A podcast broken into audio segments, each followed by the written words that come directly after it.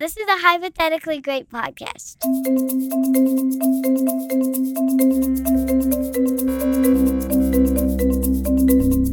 This is Tech News for MBAs. I'm Paul Canetti. It is Tuesday, March 7th, 2023. So it's been a while since I recorded an episode of the podcast. Things have just been really busy, uh, all in good ways. I've launched a couple of new businesses actually in the uh, past few months. We've got the semester at Columbia Business School well underway, and um, tech news is still happening every week, but uh, I know I haven't been commenting on it as I usually would.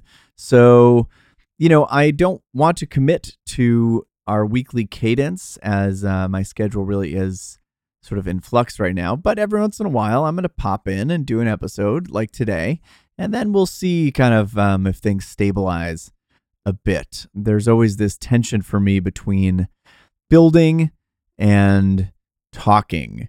And I love talking about tech, uh, but I really love building tech even more. And sometimes I get really sucked into builder mode and I write less, I record less, I talk less.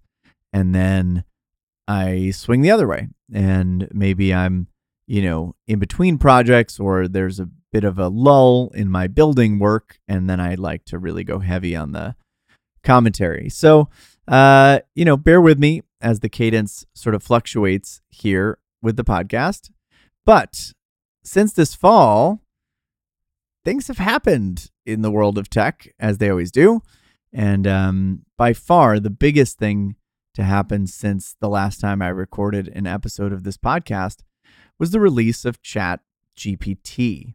And so while its release is not exactly breaking news anymore, I did think that it was worth popping in here to the old recording studio to um, do an episode about this sort of generative AI more broadly and what I think it means for tech, uh, what it means for startups, big companies, but most importantly, what it means for the consumer and uh, user behavior and sort of what we should expect to see in the coming months and really years around this technology.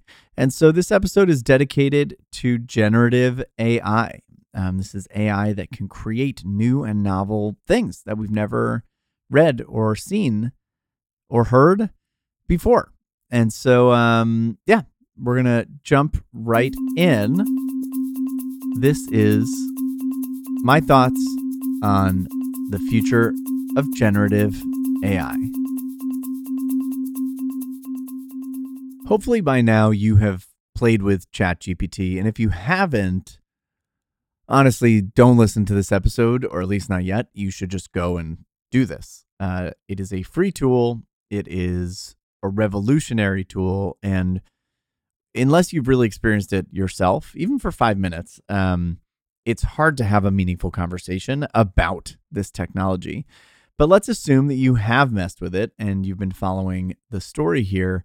You know, over 100 million people have already used this tool. It's the fastest growing consumer technology tool of all time. Uh, and what is it? It is a chatbot. And we've been talking about chatbots for so long that I almost say it uh, with a smirk because there's been this sort of, you know, mythology of the eventual chatbot uh, that would feel like a human when you're talking to it.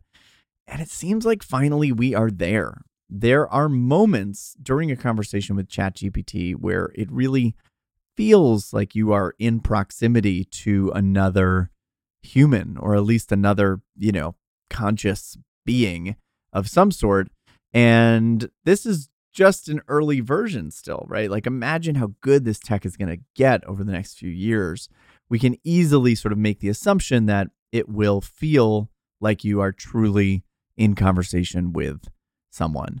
And um, that has a lot of interesting implications. But the most interesting, perhaps, is that this has been built as a set of APIs. And what that means is that other services, other companies can build on top of this technology in completely new uh, ways. And so that's where I think we're going to see a lot of the innovation here is not just talking to the main bot, but really understanding how this technology could be applied to a multitude of other use cases. As I've been thinking about these tools, I realized that there's actually three different things happening here. I mean, ultimately, there's a lot more than three, but there's three sort of main parts of something like ChatGPT. And I think each of them can potentially be leveraged in novel and uh, interesting ways by third party developers. So let's take them one by one. The three different uh, parts of this sort of AI tool are the input, the output, and then the, I don't even know what to call the third bucket here, but the training data, let's say. So, the way these systems work is that they are trained on a large set of data. Uh, in the case of ChatGPT, it's basically read the entire internet. And then the input is when you ask it something, you know, um, what is the capital of France? And it says the capital of France is Paris. That's the input and the output. But the way it knows that is because it's read, you know, millions and millions and millions of references to the capital of France, and all of them said Paris, and eventually it figures out, okay, I guess that's the capital of France. So that when I ask it, it knows the answer. Each of these can be taken separately. So let's go one by one. The input is what you say, the prompt to uh, Chat GPT, right? So you say, you know, I want you to write a poem about you know, the last season of Breaking Bad in the style of Shakespeare. And it will do that for you. And not only will do that for you, but it understands what you mean when you say that. And if you later refer back to it, like if it gives you a poem and then you say, you know what, can you actually make it about family matters? it knows that the it you're talking about is the poem that you asked uh, in the last step. So you can have this sort of ongoing conversation uh, as opposed to think of something like a Google search or talking to Alexa, where you basically every couple of steps have to start over. It's like the, the tool gets amnesia, um, whereas a tool like this doesn't. And this natural language processing, the ability for it to understand what you're actually saying, what you actually mean, and to do that uh, th- over the course of a conversation um, is really, really amazing and new. And so, the reason I say that this is sort of a separate component is that you could imagine the thing that you're asking for could be something totally mundane, like, you know, what is the weather today? Uh, sort of that is the sort of thing we might ask Alexa. And the input is simply understanding the sentence. What is the weather today? The output there would be just pulling the temperature from a database, right? Like it's not creating anything. Uh, and so you could imagine applications that exist today, but that could replace or augment their input interfaces with this sort of natural language chat based input. So it's the same thing on the output that you would get today, and you're only changing the input. I am able to ask this website or this app, this service for what I want purely by speaking English. I don't need to click on any buttons. I don't need to fill out a form. I don't need to choose from a pull down menu. I can just speak the way I would normally speak to a human, and it can actually get me the information I need. You know, imagine you're on Airbnb and today you search for the city or the region that you want to travel in and you have filters around price or how many bedrooms or bathrooms. Instead, imagine that you could just say, I'm looking for a three bedroom house in the Catskills uh, between these dates and these dates, you know, under this price. uh, and it has to have a backyard and a barbecue. Just like I just said it to you. And then it would spit out those Airbnb results, right? So the results would still look exactly identical to Airbnb results from today, but just the input has changed. By the way, uh, while we were talking, I did ask ChatGPT to write me a poem about the last season of Breaking Bad in the style of Shakespeare, and um, it's done. So I'll read it to you. Oh, Breaking Bad, how thou didst captivate with drama and tension, thy plot didst innovate. But the last season, oh, how it didst amaze with twists and turns that left us in a daze. The reign of Walter White, once mighty and proud, didst crumble and fall, his fate was avowed. His crimes didst catch up, justice didst call, and in the end he didst perish once and for all. His partner in crime, Jesse Pinkman by name, didn't suffer and struggle with guilt and shame. Tortured and beaten, he didst endure, until at last he didst find a cure. The villainous Todd, with his cold dead eyes, did show no remorse, no pity nor sighs. His loyalty to the boss, unwavering and true, until his own demise he didst rue. The showdown didst come, the battle didst wage, as Walt didst fight with a lion's rage. But in the end, he didst fall, a victim of his sin, and the show didst end with a bittersweet grin. O Breaking Bad, thou art a masterpiece, a story of pride, power, and deceit. Thou wilt be remembered for ages to come, a work of art like the plays of Shakespeare, a sum. I've never even seen the word didst before, D I D S T, but I'm guessing Shakespeare used it a lot because it's all over this poem. Anyway, let's talk about the output here, our second category. This poem that was just created. We're the first people to ever read this poem. It's never been uh, written before. And if someone else were to prompt ChatGPT exactly the same, write a poem in the style of Shakespeare about the the uh, last season of Breaking Bad, they'd get a different poem. And so the output here is this tool's ability to generate something brand new on the fly. Now, we're talking mostly about text because ChatGPT, but when you use an image generation tool like DALL-E, let's say, um, again, there's an input and an output and training data, same three categories. The output would be the the image. And so this is really interesting because you could potentially have this sort of output with uh, a traditional input. So imagine a form where you are filling out uh, different inputs. Like, let's take the Airbnb example. Um, you could fill out a form sort of like today, right? Search for a city, uh, choose the dates from the calendar, how many bedrooms, how many bathrooms, you know, do you want a barbecue? Do you want a backyard? Whatever, through a normal form, not through a chat interface. But the output could be a chat right? It says, I found five properties in the Catskills that I think you'd like. The first one is really cute. It's right off the main street in the town within walking distance, and it has a barbecue and it has a this and that. The second house is blah, blah, blah, blah, blah, blah, blah, blah, blah, right? And so here you're just flipping it. The input could be a traditional input, but the output could be something generative.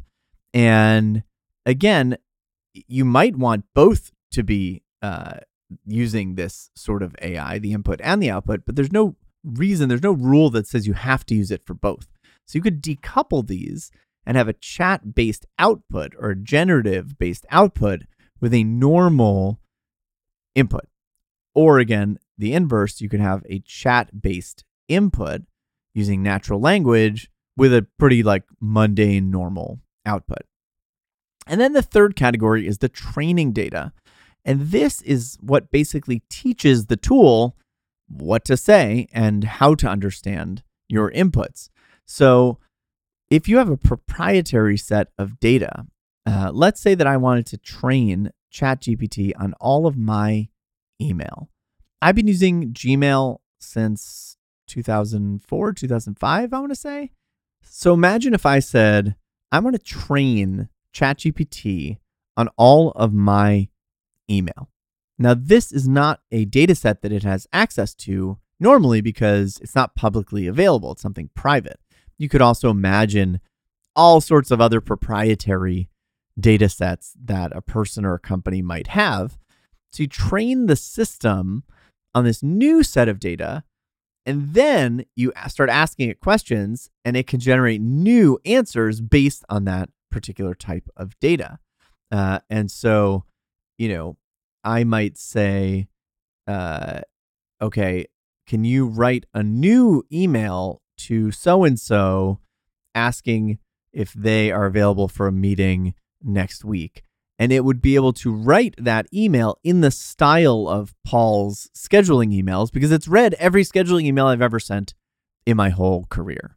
And so that would be really cool. First of all, it's kind of an awesome idea. But this is yet another category because, in theory, you could have traditional inputs, traditional outputs with just a crazy uh, data training set. And so the data is actually its own differentiator. So when you think about new use cases for this technology, startups or incumbents that are incorporating it, like Microsoft is doing, there are these three different ways that they could do that. They could bring natural language input into their existing products, like the Airbnb example. They could bring natural language outputs uh, where they are instead of showing you a gallery or a list of results, it's it's having someone essentially tell it to you the way a human would sort of summarize something for you or produce something for you. And then there's the idea that you can use those inputs and outputs with a new set of additional training data.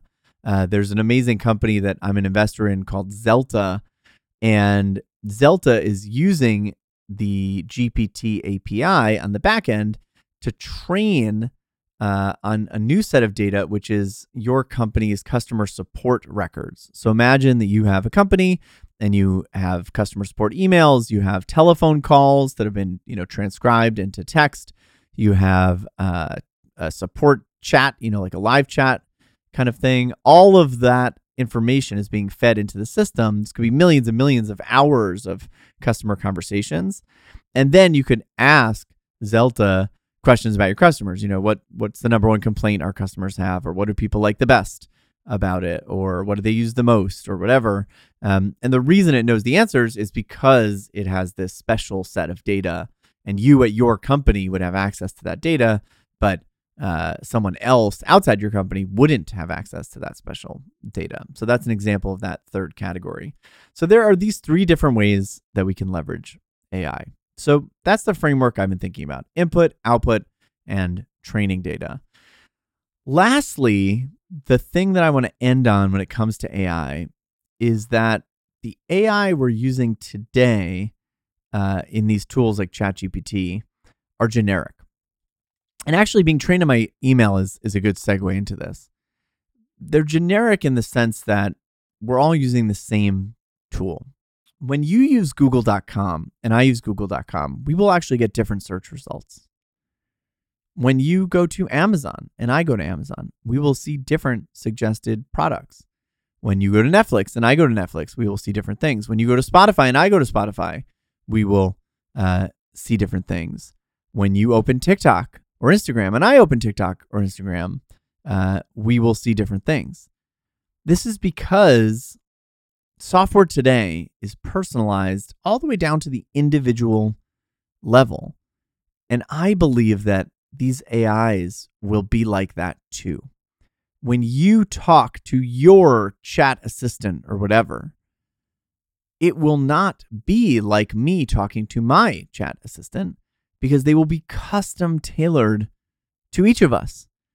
And that will be certainly because it read all our emails and whatever, but also because it will be constantly self improving itself based on the conversations that we're having.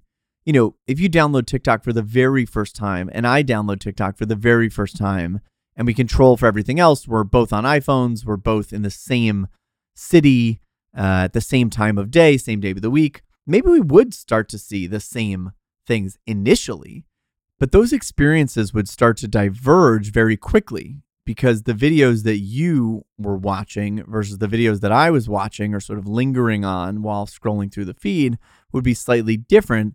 And that would start to reinforce the algorithms in different ways. And eventually they would fork off and be totally different from one another, which is what it's like when two people open up the same social app. And so with these AIs, I think that you will have a personalized AI just for you that understands the way that you speak and make requests. It will know the sorts of answers you like and the styles that you like from the sources that you like. And when we talk about echo chambers, you know, on social media today, it's going to be a million times worse with these sorts of tools because ultimately, um, it's just going to feed you the stuff that you like, that you want. And it's going to be reinforced to keep doing that. Uh, and that will sort of collapse in on itself. But that will be completely specific to you and you alone. And so if today we're sort of in these big echo chambers, you know, uh, there's two sides of this debate. Um, if there's a million people, there could be a million sides uh, in this future world. And I really do think that these tools are going to bring us further and further from one another and further and further from a common uh, a common reality, a common set of truths. Uh, there's nothing to do about it. Like I, I, I'm not even lamenting this future because we just have to accept that that's what's going to happen, um, and we should think about ways to sort of mitigate that. Uh, but these AIs are going to get to know you so well that it's going to be like talking to yourself or even better, like talking to your ideal partner. You know, think of um, that movie Her, uh, which is um, an amazing film, by the way. But that's really, I think, like pretty close. We're pretty close to the premise of that movie, where you have someone in your ear or someone that you're texting with all day who can help you with pretty much anything all the time and gets to know you better than anyone ever could. Um, because even our most, you know, closest loved ones, human loved ones, they're not with us every second of every day. Uh, they can't learn from every message we've ever sent or every conversation we've ever had or every search we've ever done, every site we've ever been to, every book we've ever read, every music song we've ever listened to. Uh, but these tools will. And once you have the training data that is specific to you and it gets really, really good at how you input uh, your prompts and the sorts of outputs that you uh, take to, it's going to just be crazy personalized. Personalized, like, doesn't even cover it. Um, it will become part of your identity. And um, that's going to be a really different world we're going to have these sort of digital twins that really, really understand us in a way that nobody else can. And will also be insanely helpful. Like if you think Google and Wikipedia and whatever is helpful today, I mean, these tools are going to be a gazillion times more helpful than that. So, those are some of my evolving thoughts on um, generative AI, but uh, I'm too lazy to write a blog post. So, that's why it's easier sometimes just to set up the mic as far as ongoing tech headlines, again, these episodes will be sporadic for this semester. I apologize for that. But um, I'm Paul Canetti. And I will see you next time, whenever it is, on Tech News for MBAs.